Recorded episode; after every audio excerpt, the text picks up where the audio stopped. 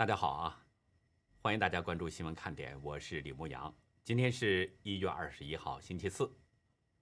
节目的开始呢，还是得先跟大家说个事儿。呃，YouTube 开设频道，就是想呢，发表一点自己的观点看法，同时又可以赚上一点钱，这样一举两得嘛。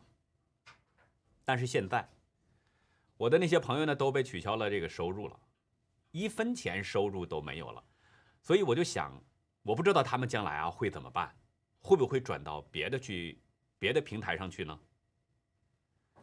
新闻看点呢，昨天刚刚被解封了，那未来什么样，我们现在也不也不清楚，我们也不给自己去设定什么，我们也不清楚我们未来会怎么样。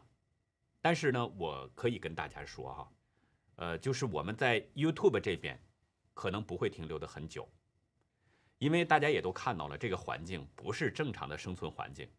之前新闻看点呢，遭受过很多的不公正的对待、不公平的打压。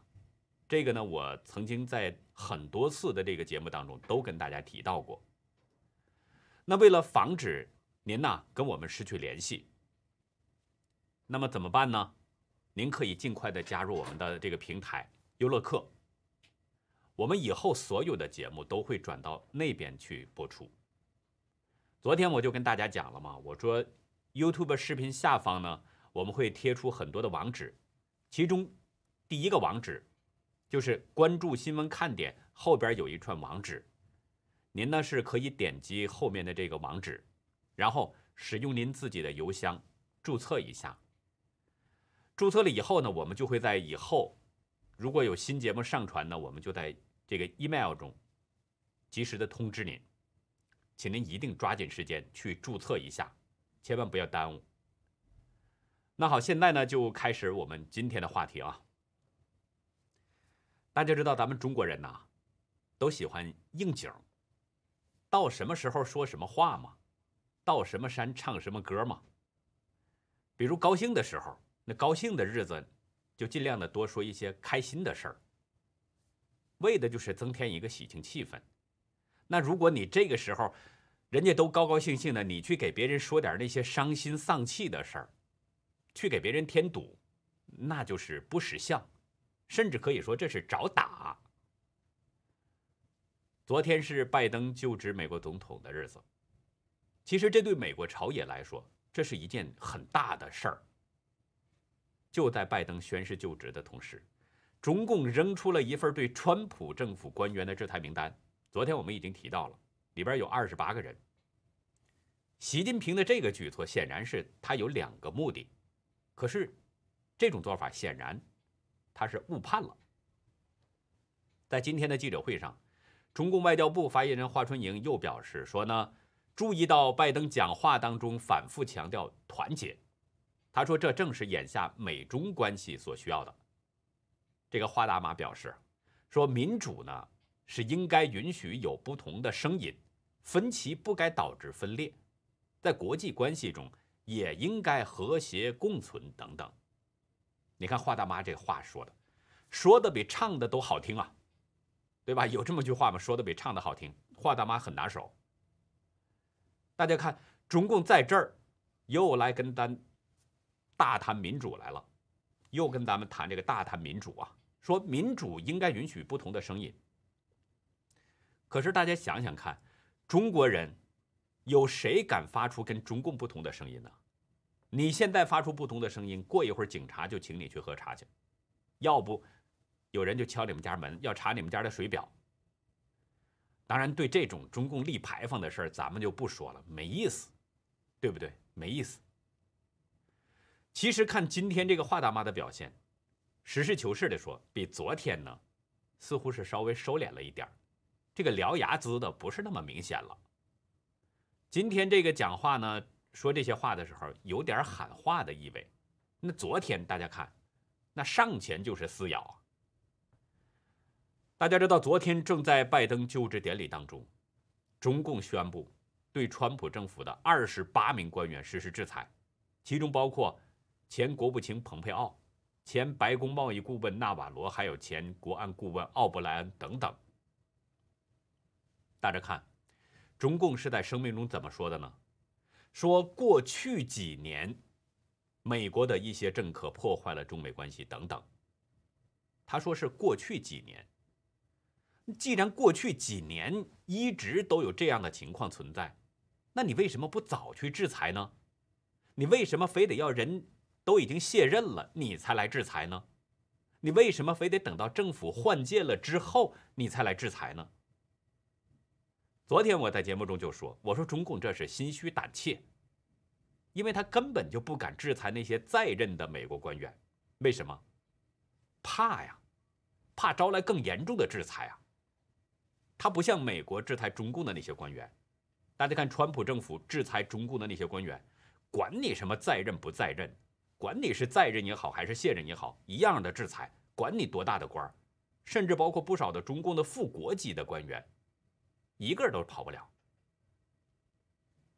那这种情况说明什么呢？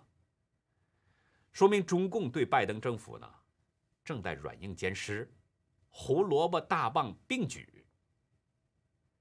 其实，中共宣布制裁前朝的官员，他是有两个目的的，哪两个目的呢？一个是解解心头之气嘛，解解心头之恨嘛；另一个是什么？向拜登政府讨个好，送个礼。关于第一个目的，就是中共想解心头之气，哈，讲解这个心头之恨，这个其实也不难理解，很简单。中共宣布制裁的这些官员，大家看一下，都是对中共特别强硬的鹰派。中共对他们早就对这些人恨坏了，只是之前一直都不敢，因为他们在任上嘛，不敢，怕招来更严重的制裁，就隐忍不发，一直是。这其实这用北京人的说法，就叫装孙子。我认怂，装孙子，我心里边很恼火，就是不敢做出来，装孙子。那现在终于有机会了，终于可以出一口恶气了。但是我经常跟大家说一件事儿，我说美国的官员他不像中共的官员，中共官员是满朝文武藏绿卡，半壁江山养红颜。可是这些被制裁的美国官员，他们在中国是没房子没地，他们也没有二奶三奶，更没有私生子在中国，他也不会把钱去。专门存到中国的银行，等着你去制裁。所以说，中共这个制裁对这些美国的官员来说，几乎没有任何意义。可是这个事就体现出了中共的邪恶所在了，他就是要搞这种秋后算账，是不是这样？中共第二个目的呢，就是要用这种方式给拜登政府送礼。新官上任了，我得送个礼啊，讨个好啊。向拜登政府买个好嘛？在中共看来呢，美国大选之前，大家都看到了哈，共和民主两党那争的是不可开交，势同水火。哎，这让中共给看到眼里边了。而制裁前朝的那些共和党官员，这就等于是帮助拜登阵营在痛打共和党。在拜登就职的第一天，就相当于是给拜登送上一份大礼呀。拜登所在的民主党阵营，中共认为那一定是非常高兴的。所以呢，应该说中共这一招，显然是经过了一个仔细的算计、缜密的算计。这既给自己出了一口恶气，又给拜登送了一份大礼，这么一举两得，而且还有可能美中关系因此会拉近。所以中共这个小算盘扒拉的是噼啪乱响。可是噼啪乱响，噼啪乱响，中共还是失算了。怎么失算了呢？因为拜登政府并不像中共想的那样，他们认为这是中共在给使下马威，给拜登政府施加压力，再给拜登政府一个下马威啊。咱们知道中国人有句话，俏皮话叫“癞蛤蟆怕脚面，不咬人他却讨厌人”。中共这个做法，在拜登政府看来。就是这么一种感觉。就在中共抛出这个制裁之后，我们看到拜登政府的国安委发言人艾米丽·霍恩这个人出面说话了：“中共制裁川普政府官员的举动是徒劳无功，而且可笑。他呼吁两党人士一同谴责中共的这个行动。大家知道，拜登政府国安委发言人代表着谁？代表着拜登政府的意思，也就是说，是拜登政府认为中共的这个制裁是徒劳无功、可笑的。你上这儿买好，买不到好，不收你这个礼，是不是这个意思？这个霍恩说，中共在就职典礼的时候实施这些制裁，似乎是为了造成美国党派分裂。他说，拜登政府期待两党领导人能够合作。这样使美国在竞争当中可以超越中共。大家看，从霍恩的这个声明，我们其实是可以看出一些东西的。拜登还是希望两党，共和民主两党能够合作的，因为只有两党合作，美国总统施政，拜登想施政的话，才不会受到太多的障碍。我们看到现在国会的两院啊。参众参议院、众议院、参众两院都是掌握在民主党的手中。可是共和党在这个人数上，并没有太大的劣势，并不是差距多大。那假如说两党分裂的，共和党不会支持拜登。如果再有民主党的议员反水的话，那拜登想通过一些施政纲领，那就更困难了，是不是这个道理？所以，如果拜登想有寸进之功，他首先要做到的就是让两党团结，两党都来支持他，这是他首先要做到的一点。可是中共在总统就职当天制裁了前朝的共和党官员，就像这个霍恩说的一样，这是在故意的制造美国两党分裂。这明显就不是拜登眼前所需要的事儿。很显然，习近平误判了。我们再从另一个角度来说，大家知道，蓬佩奥等这些官员啊，都是共和党籍的，都是前朝的政府官员，他们可能呢跟拜登政府、跟民主党的官员有不同的政见，他们的执政理念可能不一样。可是这正是民主政体的特点之一啊，他就这样来回的两党轮换，可以不断的来回的纠错，在大选之前。我们看到两党争来争去的，这是允许的，法律允许的，可以争来争去，甚至互不相让。可是，一旦尘埃落定了，我们看，人们就会放下不同的党派之争。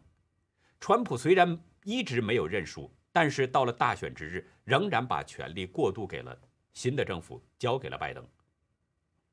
美国人呢，该怎么工作还怎么工作，该怎么生活还是怎么生活。一样的团结向前，一样的应对共同的敌人。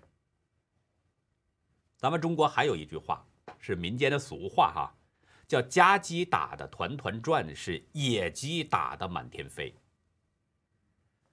共和民主两党再怎么政见不合，那彼此都是美国人，对不对？他不可能变成一个中国人一个美国人吧？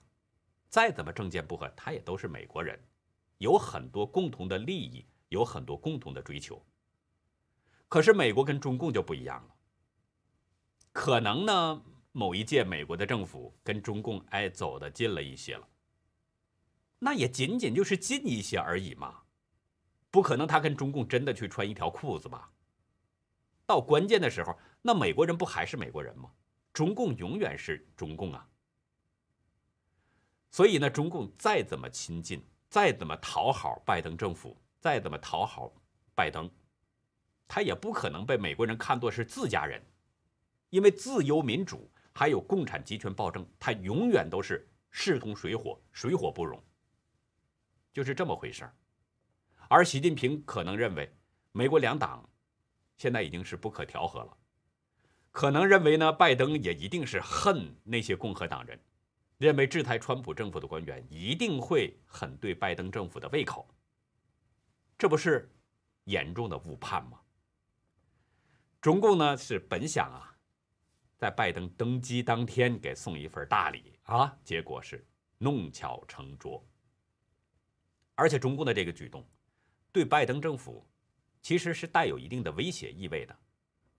我们刚才已经说了，中共制裁的这些人呢，都是典型的对中共强硬的鹰派人物，对吧？这就相当于呢，是中共在向拜登新政府施加压力。施加什么压力？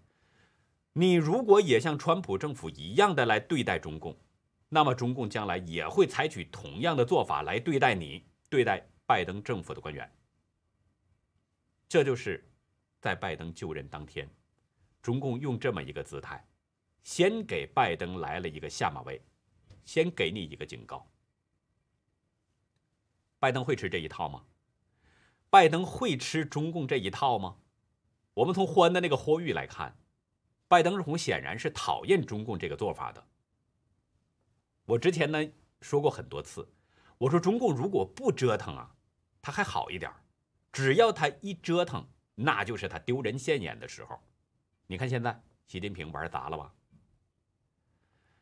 从习近平着急出手来看。其实我们可以分析他的这个心理，他是希望能够跟拜登政府呢搞好关系，否则的话，他也不会在拜登上任的当天做出这么一手。他是想送一份礼，可是弄巧成拙了。这个做法很可能会影响到后面的美中关系。其实美中关系啊，有很多时候都是受到了习近平的影响的。我们换句话说哈。美中关系怎么样？习近平的影响是相当不容小觑的，因为只要中共折腾，那美国就得要做出回应，而且是必须做出回应。美国企业研究所高级研究员达尼埃尔·普莱特卡，他认为，拜登政府的对华政策与川普政府时期相比呢，不会出现大的变化。他认为不会有太大的改变，就是对华政策啊。他对美国之音表示，在中国问题上，很多问题不是取决于拜登，就像过去，完全不是取决于川普是一样的，取决于谁呢？他说，更大程度取决于习近平。普莱特卡认为，习近平制造了一种局面，美国必须做出回应。不是关于拜登或是川普的，不管谁担任美国总统，都必须有所行动。比如，美国的对华贸易政策，川普政府强调公平，在全美国都引起了共鸣。卡内基国际和平基金会学者包道格，他也持有相同的观点。他认为呢，习近平上任之后，美中两国的摩擦和冲突点就越来越多了，所以呢。不管是哪位总统执政，都自然的会对中共强硬起来，因为这不是美国人要变，而是中共要折腾，美国就必须做出回应，就是这么个道理。习近平执政这几年，大家看，他呢是对内实施高压统治，对外采取冒险挑衅的政策，而中共在政治、经济、军事、国家安全，包括在人权等等这些问题上。其实都是对美国、对美国的价值观构成了一定的挑战了，构成了威胁了。斯坦福大学国际问题研究员梅惠林，他也直言，美国呢是欢迎有一个有建设性的、有和平的中国能够融入国际社会。可是当北京采取不负责任、咄咄逼人的行为的时候，美国就要对中共采取强硬立场。你看美国的这些学者，他们的观点都是惊人的一致。只要中共折腾，只要中共不负责任、咄咄逼人，采取对世界的这种诱惑、渗透，甚至展现他的这种想独霸世界的野心的话，那么美国绝对不会允许。美国对中共绝对会采取强硬的立场。大家已经看到了吧？参议院。已经确认了海恩斯成为了国家情报总监。这位美国第一位女性的国家情报总监啊，她在前天已经表示了，上任之后将会把更多的资源放在应对中共的问题上，说的非常明确，要把更多资源放在中共的问题上。我们再看财政部长的提名人耶伦女士，耶伦呢在听证会上他也说。中共是美国最重要的战略竞争对手，美国要准备使用全套的工具，解决中共非法补贴国营企业、向外国市场倾销廉价商品、窃取知识产权，还有对美国商品设置贸易壁垒等等。耶伦说要准备使用全套的工具，这里边包括不包括贸易战、关税大战呢？应该不会排除在外。中国大陆有句话叫“不作不死”啊，中共越折腾，他就死的是越快。那接下来呢，我们还是得关注一下疫情情况。上海啊，今天紧张了。中国的第一大都市上海，今天出现了一个中风险区。黄浦区昭通路的居民区，就是福州路以南的那个区域了，发现了三个确诊病例之后。当局就把这个区域给划定为是疫情中风险区，这也是上海出现的第一个中风险区。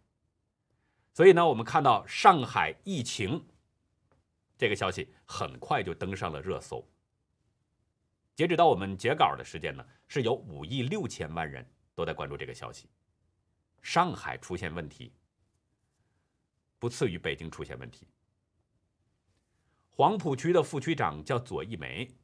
他表示呢，说小区被调整为中风险地区之后，已实施封闭管理。但是由于当地的房屋呢是属于二级以下的旧里，长期封闭管理不方便，确定组织居民到宾馆集中封闭管理。什么意思呢？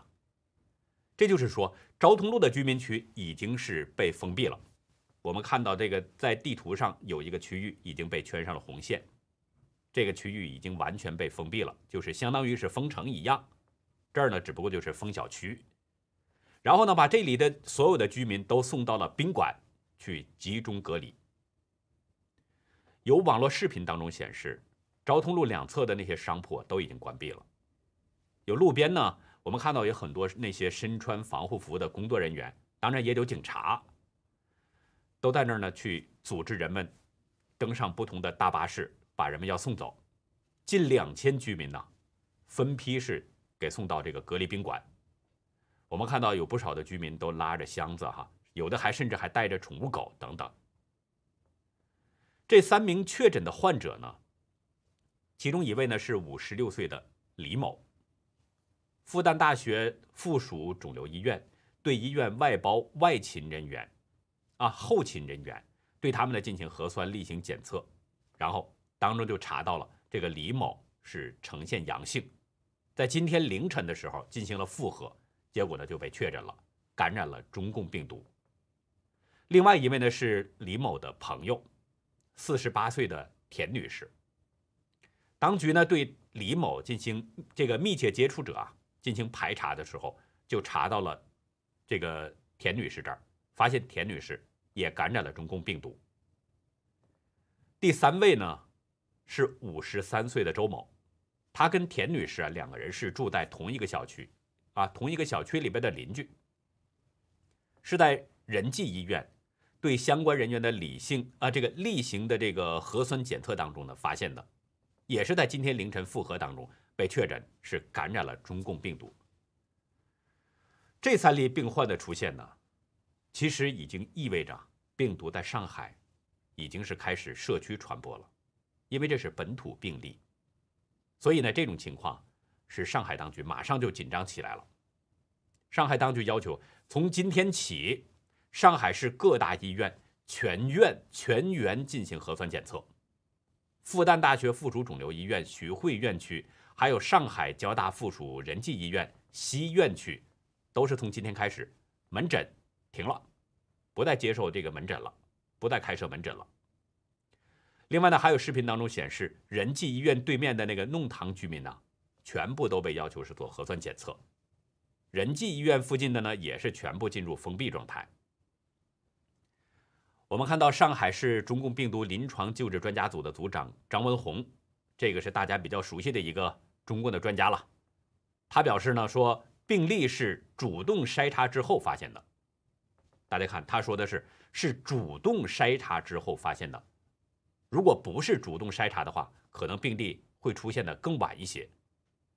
他的这个话其实也是在暗示人们，病毒已经在社区当中正在广泛的传播着。只不过呢，这是在主动筛查当中筛到了，有没有漏网的呢？大家自己去分析。张文宏呼吁呢，人们如果要是发烧的话，就赶快去做检测，不要随便的买点退烧药吃吃就算了。这是他对人们的一份忠告。上海呢，现在是出现了一个中风险区。那河北省石家庄呢，今天也有两处是升级为中风险区域，一处是石家庄市长安区保利花园 D 区，另外一处是河北省胸科医院公寓的北区。那加上这两处，截止到目前呢，河北省现在是有三个高风险的地区，包括石家庄藁城区的这个全域。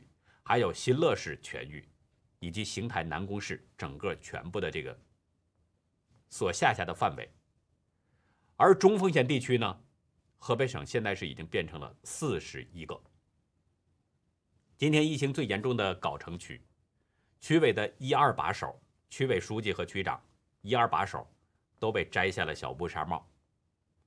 区委书记张巨华被撤去了职务，女区长袁丽华。是辞去职务，不过呢，当局没有说袁丽华是主动辞职还是被动辞职，反正是说呢，他辞去职务了。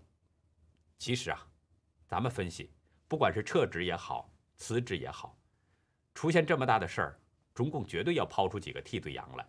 所以呢，这个区委书记和区长很有可能就是替罪羊。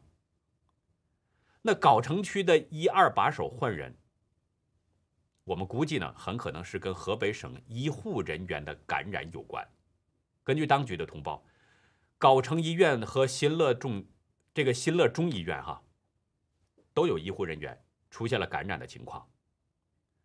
大纪元的记者呢，做了一份暗访，是假扮成了这个病患的家属，就给藁城医院去打电话询问感染情况还有隔离措施。接电话的工作人员表示说。两个医院情况都不好，都挺糟糕的。然后呢，工作人员还告诉大纪元的记者说：“别去那里，因为记者说啊，这个想到医院呢去看看。然后这个他就告诉大剧院的记者说：别去那里，说你来了，我们也没有时间，没有人，病号这几楼都排满了，没有地儿，没有机会。你来了根本就排不上队，就告诉他你别去。”因为人太多了，你来了也没有时间接待你，你来了排队，你也不一定排得上号，就是这个意思。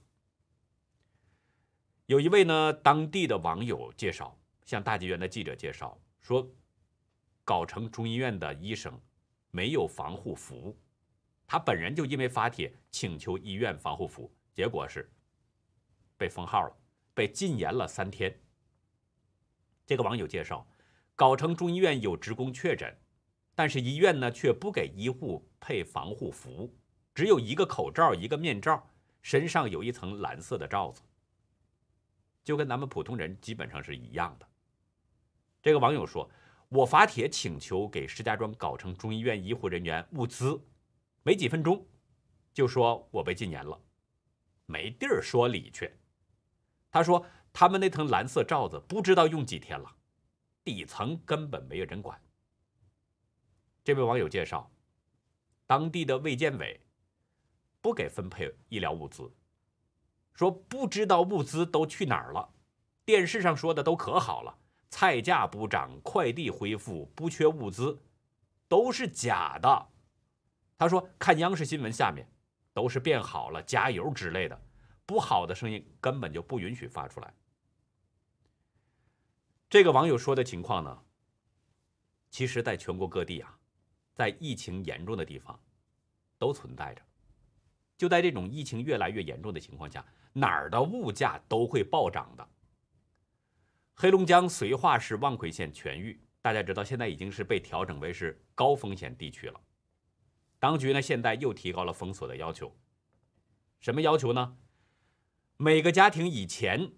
是每三天有一个人可以外出一次去采购，现在已经变成七天之内不允许出门，完全在家封闭。齐齐哈尔昂昂西的陈先生说：“已经有一周没有出门了，疫情十分严重，小区都不让出，都封了。有民众透露呢，说昂昂西的这个严重程度不次于望奎，有的病例他就是不给你报，实际上病例是存在的。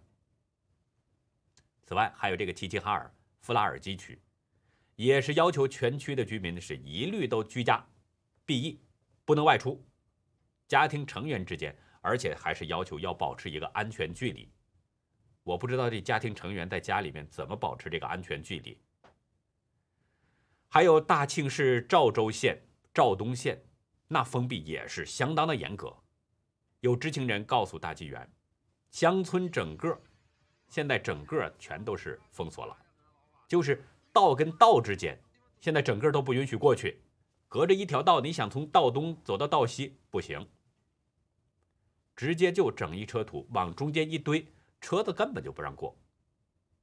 大庆市赵州县的林女士说。赵州县所有的酒店都不让住了，现在都封城了，不让进也不让出，有的小区也封了。